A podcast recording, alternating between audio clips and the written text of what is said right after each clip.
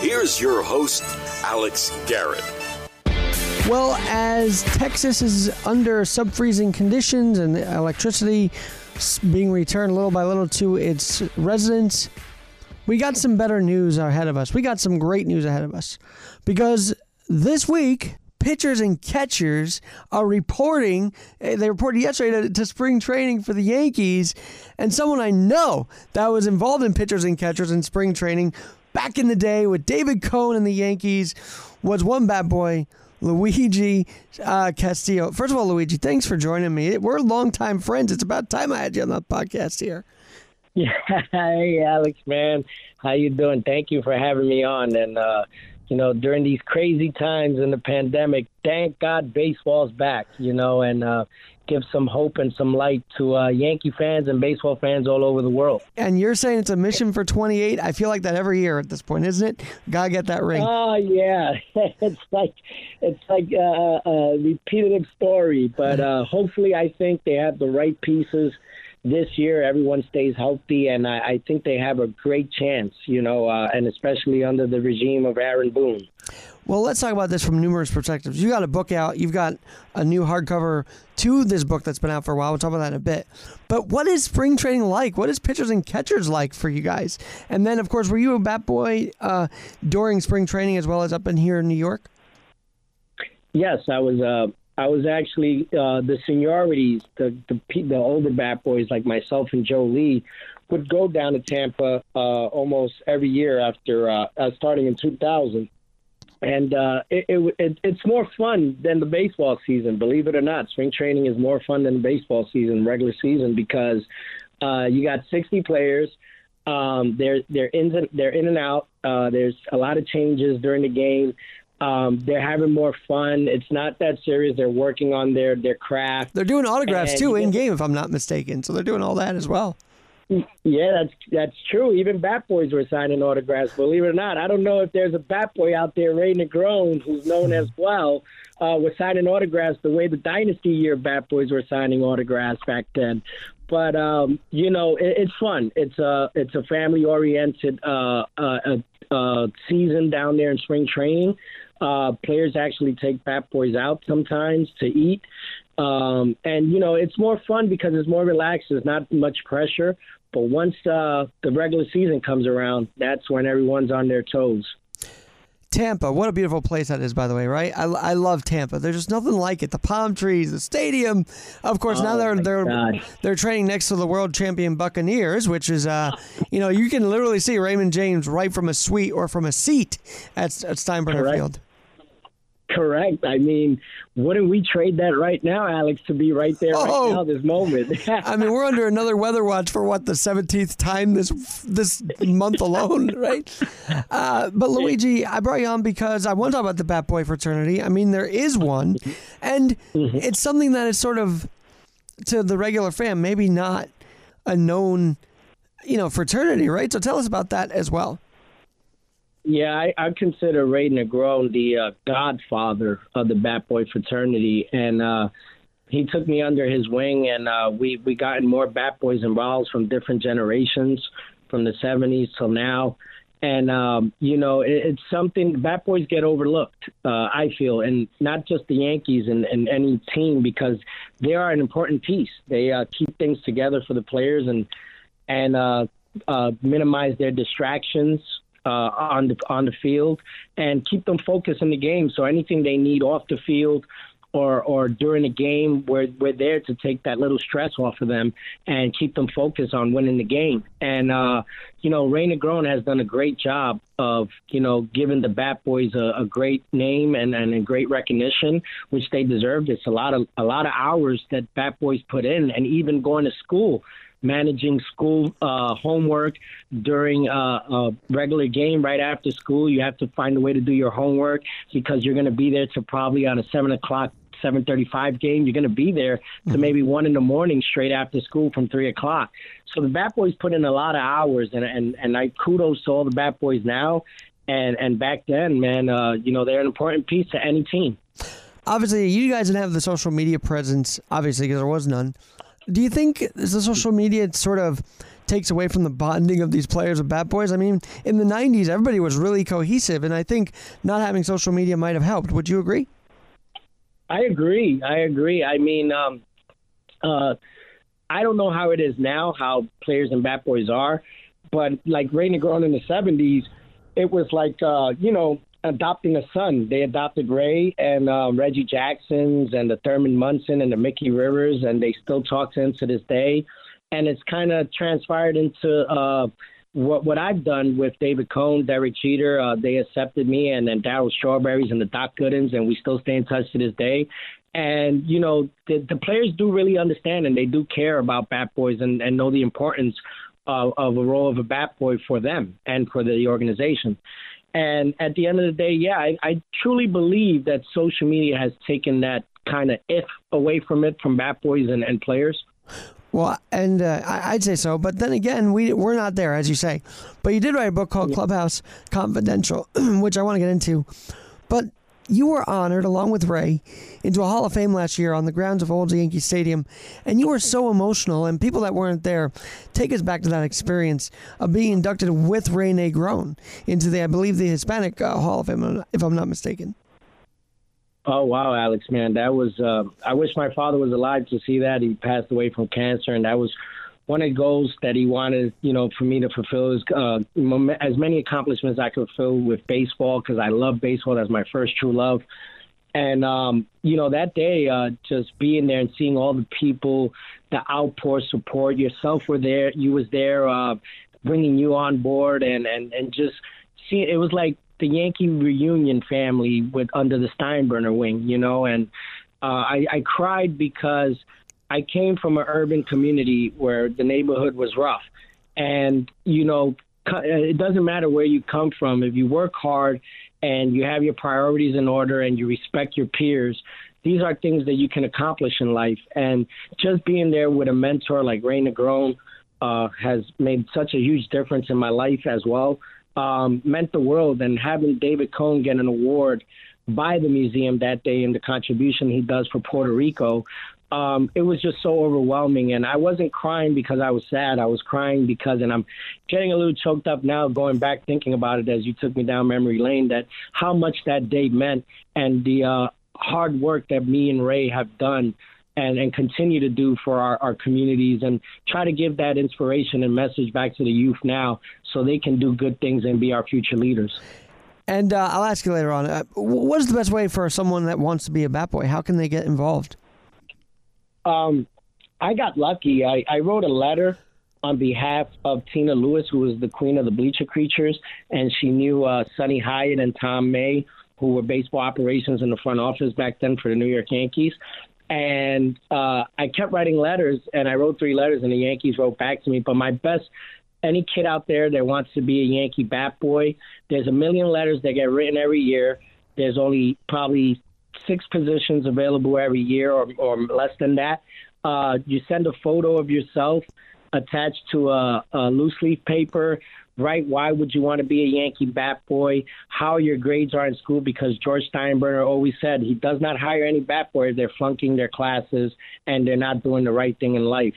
So, uh, right, why you love the Yankees so much? Uh, who's your favorite player? Uh, what are your baseball skills? And pray for the best and hope for the New York Yankees front office to write back to you and pick your, your letter out the hat. I got a story for you. So he had me down in spring training. Uh, George Steinbrenner did to hang out with everybody. Right. And I was in that round table as he, he had one up in the stadium uh, suites and in Tampa, uh, very much the same yeah. actually. But he said to me, "Oh, are you doing your homework?" Because he knew I was taking a time off from school. And I'm like, the owner of the Yankees is asking us that. Yes, yes, uh, Alex. That that was that was George, and uh, I always said it: the best boss, the only boss that I ever worked for, and uh, man, he taught me, you know, and many of us so many things, and I just want to keep his his legacy alive. And what he, uh, uh, he doesn't never want the recognition of helping people out. He was just like that. He does things from the heart, and that's the Yankee way. And and it doesn't matter what color you are. Uh, mm. that was George. George believed in that, and I hope one day he goes into the Hall of Fame because that man deserves it. And what he's done for New York and many, many children around the world, and many people around the world that he made dreams come true, including baseball players. And he never talked about it. He saw the gruff and tough in the headlines, but he wasn't that person at all. And I think that was interesting that you and I and Ray got to experience a very different side of the man that brought Yeah. what seven rings to New York. I, it's just amazing to talk my about. hairs my hairs just stood up when you said that because I'm very spiritual and I feel that he's in this interview right now and he follows all of us like Ray and all his uh, Yankee players from past to present. Uh, the boss was one of a kind and I've met a couple of other owners from different teams as a bat boy and let me tell you something we are blessed we were blessed with the presence of a man that really cared about another fellow human. And I don't think that's ever going to happen again, honestly speaking. I, I don't see it happening that way either. Um, but your book, Clubhouse Confidential, you've had it out for a while now, but it's a hardcover. Is that correct? That that's the change now. Yeah, uh, the it was Clubhouse Confidential was written in 2011. I'm actually working on another book now, a children's book. Uh, it's under wraps, and actually Ray Negron's helping me out. Uh, but I can't give too much on that detail yet. But the old book, Clubhouse Confidential, is a young kid, uh, myself, you know, about Squeegee growing up, uh, being around with the players, and St. Martin's Press, my company now, it's a collector's item, the hardcover. They still sell the paperback and uh, Google Play and uh, and uh, uh, the soft cover online as well. But the paperback, they pulled it off because of the collector's item, because the photos of the old photos I have of players and myself uh, in the book, uh, they feel that it's more valuable, you know, off the shelf now that 11 years, and it did great. It made one of the top five sports book when it first came out. And I thank the New York Post and the Daily News for covering that. Um, you know, shared memories with the players, and now, you know, some of the players are supporting the book and, you know, uh, giving me a, a, a push and you know the money that I'm making from the collector's item that is being sold now with my autograph is to help youth. I have my own not-for-profit organization now for eight years called Squeegee Children's Literacy. I help African American and Latino kids in, all over the Bronx in school with school supplies, which I have to thank David Cone for helping me last year uh, donate some book bags with school supplies and his wife to kids um, in the Bronx and we want to continue that. And and I'm thankful to Ray for helping me out as well. Luigi, you are in the community like Ray, like Gio Urshela, like Gleyber, like a lot of these guys. What was being in the community during COVID like? I mean, that, that was a very straining thing, wasn't it? Yes, um, it's. I'm gonna get here a little little personal. Uh, me and Ray, uh, I got sick first, and then Ray got sick, and um, you know we we sacrificed and we didn't we knew what we were facing. It was a monster we were facing but we knew in back of our minds we had george telling us some way some weird way you got to do this. Uh the, the the bronx it was, it was like the bronx was burning again back in the 70s when george would help out. And we just felt we knew what we were in for. And ray called me from spring training last year when it got canceled. And i was walking in a supermarket and i saw this lady with four kids and they turned her away because the lines, I mean, ridiculously, were out the door, across the street, around the corner, and some people weren't. There were meals missing. So I reached out to Ray. Ray took the next day a train down from Florida, came down here, and we got to we picked up the shovels and we got to work, and we're still working and helping people out to this day. And um, you know, it's it's tough, and we got sick behind that, but we didn't care because the sacrifice and the heart was there. We knew we were doing the right thing, and that's the Yankee way. Well, it's interesting you mention that because I'm I'm now remembering you did have COVID. If you want to get into that in a minute, I know you were very worried. You were concerned. It lasted. Uh, it felt like a couple of weeks following your story, but how are you feeling now? And and take us through that experience for a minute. Yeah, um, I had it for three weeks. I was hospitalized twice. Uh, the first time I caught it, I, I thought that that was my last day on earth. Uh, couldn't breathe. My stepfather and my mom actually, uh, I banged on their door. I collapsed, and uh, my stepfather called the ambulance. Uh, they rushed me to Lincoln Hospital in the Bronx. They they kept me for a day. They tested me, and and, and it came out positive. And then uh, I I was in bed. I mean, I, I was in the bathroom. My girlfriend Abby, who is pregnant now, uh, helped me out a lot. Uh, she would take me to the bathroom, walk me. I had no inner strength, mm. but the support and the prayers from Yankee fans, players, uh, Ray Negron, people from the neighborhood, uh, all around Facebook uh, really lifted my spirits and made and made me not feel alone. And you know, it's something that you know people should take serious. Wear your mask. While you know, always clean your hands. Um, stay six feet away. You know, from people, and, and just follow the rules. And I think we can. We're turning the corner now, but uh, it's something people don't want to experience because everybody's immune system is different, mm-hmm. and some recover quickly. But unfortunately, I didn't. And when I was hospitalized the second time, they took good care of me, and uh, I, I got to learn. You know, and now I I sanitize more. Um, I'm, I, I'm like a hand sanitizer freak now, Alex. That's great. No, it, that, I mean, it's great that you you learned to do that, I guess. But it just it's, I'm hoping the vaccines bring some progress too. And I, I don't know, would you still take it if if this antibody wears off, or what did they say about that? Um, for those who have antibodies. Yeah. Antibody usually, uh, I'm learning more because I've done more research on it because it scared me half to death. Um, so I've now um, I'm on board with taking the vaccine, and I'm going to take my vaccine soon. Uh, I, I recommend people take the vaccine so we can all turn the corner and go back to living our normal lives and seeing our loved ones and hug our loved ones. But uh, I think the vaccine does play a crucial role for us because my antibody, when the doctor told me here in New Jersey, it can last six months to a year in you that doesn't mean because you have the antibody, it's going to prevent you from catching it again. Right. If you're not following the rules. So I, I recommend that we do take the vaccine. I am all for it. I am going to do a video when I take mine and, and tell people what the symptoms you feel, if you have symptoms from the vaccine or not. But I just want people to, you know, because we have a, a trust issue with the government now and medical people. That's what why a lot of people are not taking the vaccine. So maybe people like us and maybe players can step up to the plate as well and you know do video because we have technology now and take a vaccine on live uh, Facebook or Instagram and, and, show the people that it's safe that it, it's not bad to take the vaccine.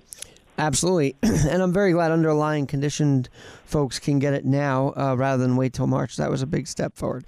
Uh, obviously, we're gonna have fans in, in the state in the city, but uh, when you were talking there, I just was thinking, Luigi, uh, your backstory your childhood, did you ever think you'd be an influencer as a New York Yankee Bat Boy alumnus? I mean, did you ever think this was possible? Wow, uh, no, man. Um, I I tell you, uh, I'll be honest, and I wrote I wrote it in my book. I thought it was one and done, one year, and I was done. But um, just like you, you were George Steinbrenner's lucky charm, Alex. I know I know your backstory with, with George and um, passing by the stadium on, on your roller skate, and mm-hmm. he had he he had a liking for you just like Jeter and, and Cone and, and all these players that still reach out to me and I tell them they were the ones swinging the bats and, and making those fancy plays and, and winning championships for us. But they believe that, you know, uh, like the Shane Spencers and Darryl Strawberry and Cone told me that they feel I was a good luck charm to them. And many of us were good luck charms. And, you know, I just feel that, you know, I would love for Bat Boys to get more credit. And, uh, not not get the exposure, but you know, at least give them, you know, give the little guy that helps out uh, his his pat on his back. And uh, you know, I'm glad that Ray Negron took me under the wing because he's one great uh, representative representative for the Bat Boys. Uh, like I say, he's the grandfather, and I consider myself the prince. And we just want the Bat Boys to do the right thing, stay in school, and contribute to their communities. And maybe we can make this world a better place by doing that and following suit of what the Steinbrenners families have done over the years and many players. All right, let's get into this this book because you were there right alongside David Cone, July 18th, 1999. I can't believe it's over 20 years now anything that the fan base did not know what was going on. I mean, look, you had to get them through rain delays, right? I mean, that was a big part of that game. Oh yes, uh, wow. Uh, David Cone, uh, we're still good friends. Uh, his his kids play with my kids. We go over to his house with his wife, and and he loves my kids, and I love his Sammy. Uh, actually, his son name is Chichi, and my son, my oldest son name is Chuchi. and um, that day, uh, you know, 1999, uh, July 18th, uh, we it was a regular day. It's a hot summer day. It's Yogi Berra Day, first day back uh, after his his relation with uh, George, and they made amends and and made up, and uh, it, they were reenacting the 1956 ceremonial first pitch, Don Larsen and Yogi, God rest their souls. Uh, uh, David Cone was on the mound, and he said uh, something to Yogi. Uh, and she said something to Don Larsen, and Don Larsen said, "No, kid, you got it wrong.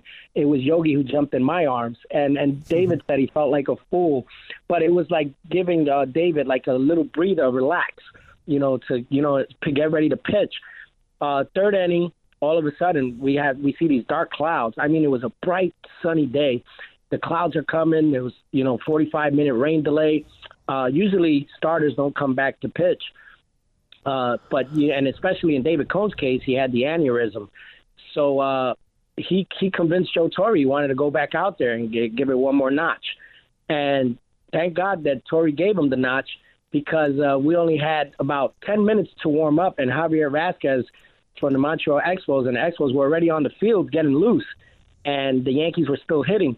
So uh, uh, Posada uh, you know, was the backup catcher that day, even though he was a starting catcher. It was Joe, Joe Girardi's day to catch uh, Cone. Sunday, yep. And Girardi, Girardi was not. Uh, I don't know where he was in the locker room, but Cone just saw me on blind sight. He said, "Hey, kid, uh, Squeege, got it? Got a ball in a glove?" I said, "Got it in hand, Coney."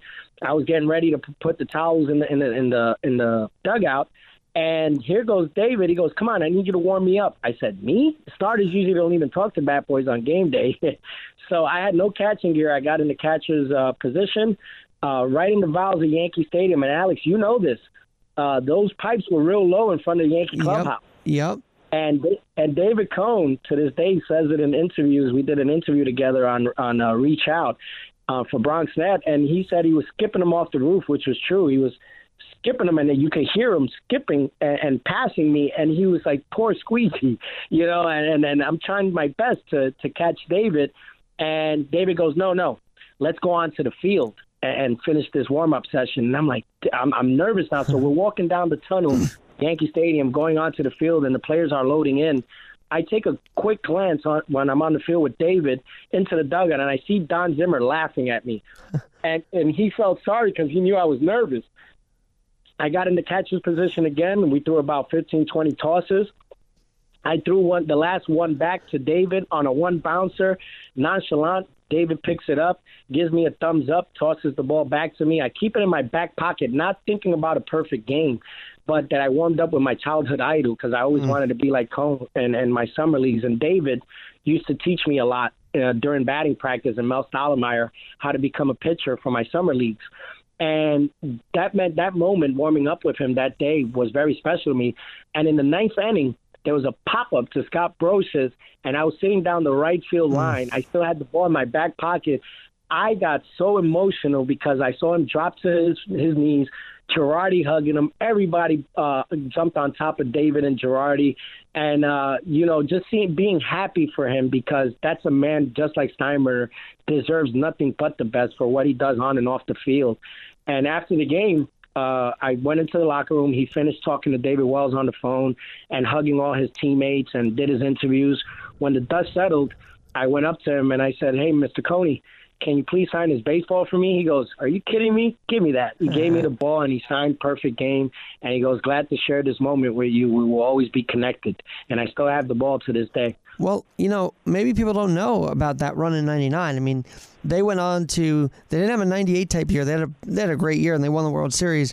Were you along with that team through that whole year, 99? I mean, did you get to see them clinch it in person when I think it was Spencer?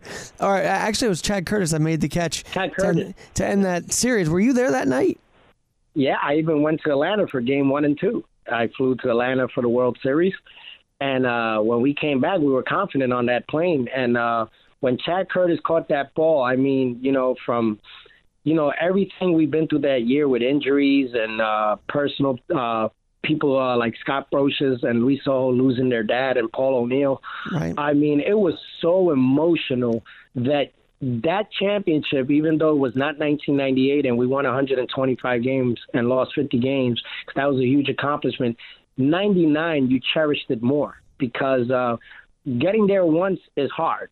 Winning it once is hard. Winning it twice, it's a blessing. And uh, 99, uh, just seeing grown men cry mm. tears of joy uh, and seeing Steinbrenner hold up that trophy and Joe Torre getting poured champagne on by Derek Jeter, you saw chemistry. You saw family. That's what you saw. I'm glad you brought up Jeter. Obviously, as many know, he's I think going into the Hall of Fame this year. The induction finally is going to happen for him. I think we all, all should get up there and, and support him in Cooperstown. I, I hope to anyway, uh, if they allow it. Yep. But any great Jeter stories that maybe no one knows or that only you could write about in Clubhouse Confidential? Uh, Derek Jeter was not a man of many words, but led by example. And um, I'm thankful that he gave me the name Squeegee. Uh, because of him, nobody calls me Lewis. but um, you know, uh, he's a class act, and um, I say he's second to Thurman Munson. Uh, he cared about the little guys. Uh, always wanted everybody to do best. And uh, the story I have of Jeter is one time we're we're all sitting in the locker, all the bat boys. He calls me over. Uh, it was I think it was another rain delay, and uh, Jeter had nothing to do. He was just signing uh, fan mail, and he goes, "Hey man, I need you to do me a favor." I said, "What do you need, Jeet?" And uh, he goes, "I need you to make a list of every bat boy and every employee in this locker room, and I want to give them free Jordan sneakers." and he gave us each two pairs and he did this every year and that to me was like wow because this guy you know jordan would give him so many things. People give him so many things free and he would hand it down to the little guys. And that to me means a lot because he didn't forget who he was. He was not egotistic and he did he he humbled himself. And he was a great leader that every youth should follow. Uh, absolutely. I mean, I, I honestly say in baseball, I don't know many guys that run the ball as run it out as hard as Jeter did. I mean, on a single, you could think he'd get on second. That's how hard he would go. And I, I feel like we've lost that a little bit uh, in the league, Yeah. which is which is I like mean, he, we would be losing by 10 runs, Alex. He would Yep. still run it out. We were winning by 10 runs. And that's he played the game the right way. And um, if if a teammate made an error, he, he was the first one in, in in the in the dugout. I mean, just like a cheerleader, man, when he wasn't hitting. And he's you know oh, there's video of that. I remember That watching him jump out of that that that dugout whenever something huge happened.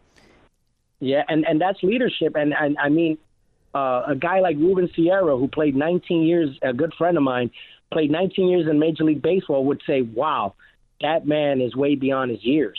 Uh, talking about Jeter, and that's coming from a veteran that's played before mine. He's like he's the first one on the steps. Whether it was uh, Scott Brosius or an Enrique Wilson or uh, Darryl Strawberry, it didn't matter. He treated everybody equally, and um, I guess that's why they made him the captain, and that was the greatest choice the Yankee organization made during that dynasty run.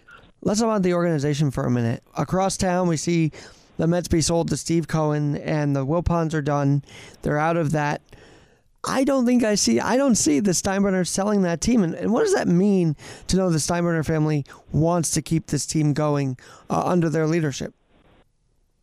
Um, um, me, uh, you know, I will be biased here. I Sure. I don't like the crosstown rivals, uh, but um, I think the Steinbrenner family, and especially we lost Hank uh, Steinbrenner last year. I felt like he was just like his dad.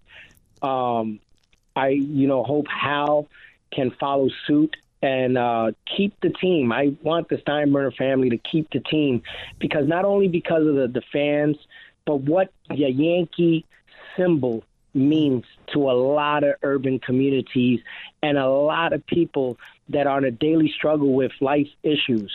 Um, the Yankees are like saviors, and uh, the Steinbrenner family keeping the organization and not selling it to someone that probably won't have the same passion that the Steinbrenner family and that their dad had.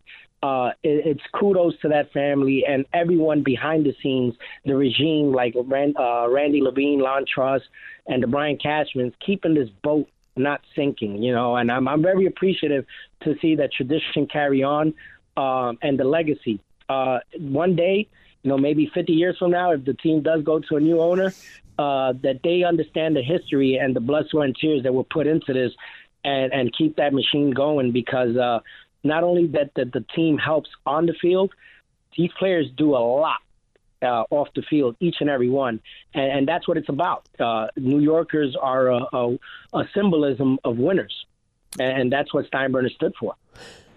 Did you think? Uh, did did you see us persevering as well as we have? I mean, I believe we've truly persevered COVID, but as you say, New Yorkers are winners, and I think doing what we can to push through this whole time we're in with the pandemic, with new leadership in Washington, all of it is a big testament to New Yorkers, is it not? I, I believe so, Alex. I believe so. I believe because you've seen how many deaths. Uh, people couldn't go to funerals. Uh, you couldn't hug loved ones. I mean, over more than a year now, uh, we've been through this pandemic, and it just shows the strength of the Yankee fans, not only fans of New Yorkers, and it shows with the Yankees. That's why I say there's a, like a relation because Steinbrenner always said, and I have a tattoo on my arm because of the great boss. His quote: "Winners never quit, quitters never win." And uh, there's no quitting in New York. Mm. Uh, you, you 9/11, you threw 9/11 at us. You threw uh, Ebola. You thrown cancer. You thrown the monkey wrench, the kitchen sink at us, and we're still standing. And uh, that shows unity. And, and, in less than a year, we what, could have a fans back. Like I thought we would not have fans for eternity, but it looks like we're gonna have some back at the stadium. Yeah, I was getting tired of seeing those cardboard oh. behind home plate. Yeah, but um, actually, you know, it was the crowd uh, noise that did it for me. That fake crowd noise really bothered me a little uh, bit. Oh yeah, it, it's it's it's amazing, Alex. What what God can do in the faith of God, and all of us sticking together. That's what uh, leadership is. That's what team is. That's what the Yankees stand for. Not one man makes it, uh, the Yankees. It's 25 guys, and it took all of New York to get through this. And I think we are the example for the world, us New Yorkers. We are the example that, hey, we face adversity, but we're not going to stand down and lay down. We're going to fight. We're going to fight till we win. How cool was it to see Boone in a press conference? I know you mentioned this on Instagram. I think it's great to see baseball back. I mean, we, we talk about that. But were you surprised at how well MLB actually did getting baseball on last year? I mean, that was amazing. The way they were able to coordinate everything, even with the postponements, they made it up, they got it done really heroic effort there um, by everybody to get that season done last year. I think the commissioner doesn't get enough credit for what he did. Uh, and Joe Torre and, and the rest of those guys up there in the MLB office, kudos to them. Um, keep up the great work. Uh, some people are going to criticize you in life uh, during tough times, but uh, that was entertainment that people needed. Even though it was risky, doesn't matter. Uh, you know, as long as you take the safety precautions as the way they did it, uh, which was so smart. Um, and I think they're fighting, uh, they're following the right guidelines this year as well, uh, trying to give us a full season. Hopefully, God willing, we do have that. Um, the way they carried themselves last year in a shortened season, uh, just it gives you know some sense of hope to people around the world because we had no, nothing to watch on TV, and all you kept watch, hearing was uh, people dying. Mm. So just to take your mind off for a couple of hours off the uh, pandemic uh, was big by baseball, Alex. And then I, I hope this year uh, we turn the corner. Uh, we get full capacity at some point and uh, get back to living normal lives. And, and I think MLB is a prime example, uh, you know, following suit uh, for other sports, uh, how the way they carried themselves during the pandemic. Now, I know you were you've been interviewed about your story and about the book Clubhouse Confidential. But I don't know. Eh, did they ever ask you about the protocols that you guys had to go under for curfew as bat boys? I mean, was there anything, maybe not this strict, but some rules there to make sure your performance was great at the at that role? Oh yes, uh, we uh, we had to follow a lot of uh, a lot of guidelines. Uh, first of all, there was no cell phones allowed in the clubhouse. Uh, you know, you had to also, you know, don't don't uh, interfere in the player's work. You know what I'm saying? Even though if you were buddy buddy, you know some players get attached to bat boys. Mm-hmm. You you can't distract them, and uh, you know you you it was like you know walking a fine line, but you you did your job right. Uh, you know, and especially me and Joe Lee, we were seniors there, and you know bat boys were like revolving doors, and uh, we just kept going every year. I was there for eight seasons, and we would mentor the rookies and make sure they did the job right. So just like Derek Jeter was the captain of the team and making sure all the players were on board and, and following the mission, Bat Boys as well have to train rookies that come in the new year and uh, make sure everybody's on board so the the ship can sail and sail in the right uh, sail in the right direction. So there's a lot of things that Bat Boys have responsibilities. Uh, making sure number one is staying in school. So we were working ten hour shifts. Uh, but back then, you know, a seven o'clock, seven thirty-five game, you would be getting home one, two in the morning to get up at school, and then didn't matter how tired you were. Mr. Steinbrenner and, and, and that front office were checking your grades, and if you weren't complying, they had to, you know, replace you. So, uh, you know, the Yankees are are are are very corporate, are very uh, ed, uh, worried about education for the youth, and I respect that. And uh, I hope other bad Boys can follow suit and not just take it, you know, for a fame trip. You know, take it as uh, you can make a contribution to the game and help someone else out as well. All right. There's obviously some rough patches you had as a bad boy. So any conflicts, any controversy, any anything that you write about that you'd be willing to share here as well did they ever get mad at you? I mean, I don't think you'd interfere, but was there any time that like I don't know, was there any conflict between the players and, and the Bat Boys when you were there uh, at, during those years? Yeah, I, had one. We're friends now. Me and Tanyon Sturtze. Uh, he was. Uh, they. It was rookie day. You know, we dress up the rookies, Alex. You know, we dress them up in costumes. It was a Hooters outfit that year. Uh, I, it was 2004, and Kenny had gave up seven runs. uh, so after the game, he comes in, his clothes are gone from the locker. He's like, I'm no rookie. And he was the first bat boy he saw in, in sight. And I was putting the hats back in the hat box because it was getaway day. And he goes, you get over here. Where's my clothes? I said, I don't have your clothes, but I knew about the prank that Rob Cucuzza and the uh, a couple of bat boys that did that to him.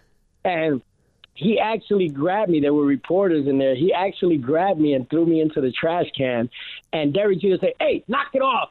He was telling Sturtze, and then uh, Sturtze actually caught himself, and I and I was really upset because me and him were good friends. But I understood that he was uh, he gave up seven runs. Who wouldn't be upset? And then uh, you know I went into the dugout. I, I shed a little bit of tears. I came back. I actually wanted to quit because that was the first time a player ever laid hands on me. Uh, but I didn't sue. Uh, you know, he apologized, and we're friends to this day on Facebook, and we actually look back at it and laugh at it now. Uh, but that that you know, it's experiences you go through, and and that's just to let you know that baseball players are human beings too. They make mistakes just like we do. So you had that, but ultimately, where can people find Clubhouse Confidential? Where can they find you on social media? Uh, Clubhouse Confidential uh, can be found on paperback and Google Play and um, at Barnes and Nobles. Uh, and you can find it online on Amazon or eBay or any site that sells the book online. And then uh, you can find uh, my, myself on Facebook, uh, Luigi Squeegee. That's L U I G I S Q U E G E. And on Instagram, it's I am Squeegee, uh, lowercase i a M S Q U E E G E E. Obviously, when you write a book, everybody thinks they have you as an open book now, like you're telling it all. But is there one thing that people don't know about you, Luigi, Squeegee? Well, One thing that people don't know about you? Yes. Um, I'm not afraid to say the mistakes that I made. Um, I've I've learned how to grow, uh, grow into a man uh, following great mentors like David Cone, Ray Negron, Derek Jeter, um, all those guys that are now, you know, I've seen grown into uh, older men, and now they see me grown into uh, uh, grown up. Um, I share my, my my childhood dream. I came from I came from nothing. Uh, I I got lucky. I, I achieved my dream with the New York Yankees for them giving me an opportunity. They changed my life, and I I kind of took it for granted uh, you know, just like any any player, young kid, young kid getting money, uh, didn't have the guidance. I had lost my dad at an early age to cancer. I was around the wrong people, and now I'm surrounded by the right people for the last couple of years, and um, just you know, getting my life the way it should have been because I was a good kid back then, and you know, I'm trying to get back to that now. And you know, along the ride, life is a roller coaster, but uh, you never give up. And, uh, you know, I thank God every day for changing my life. I'm, very spiritual now.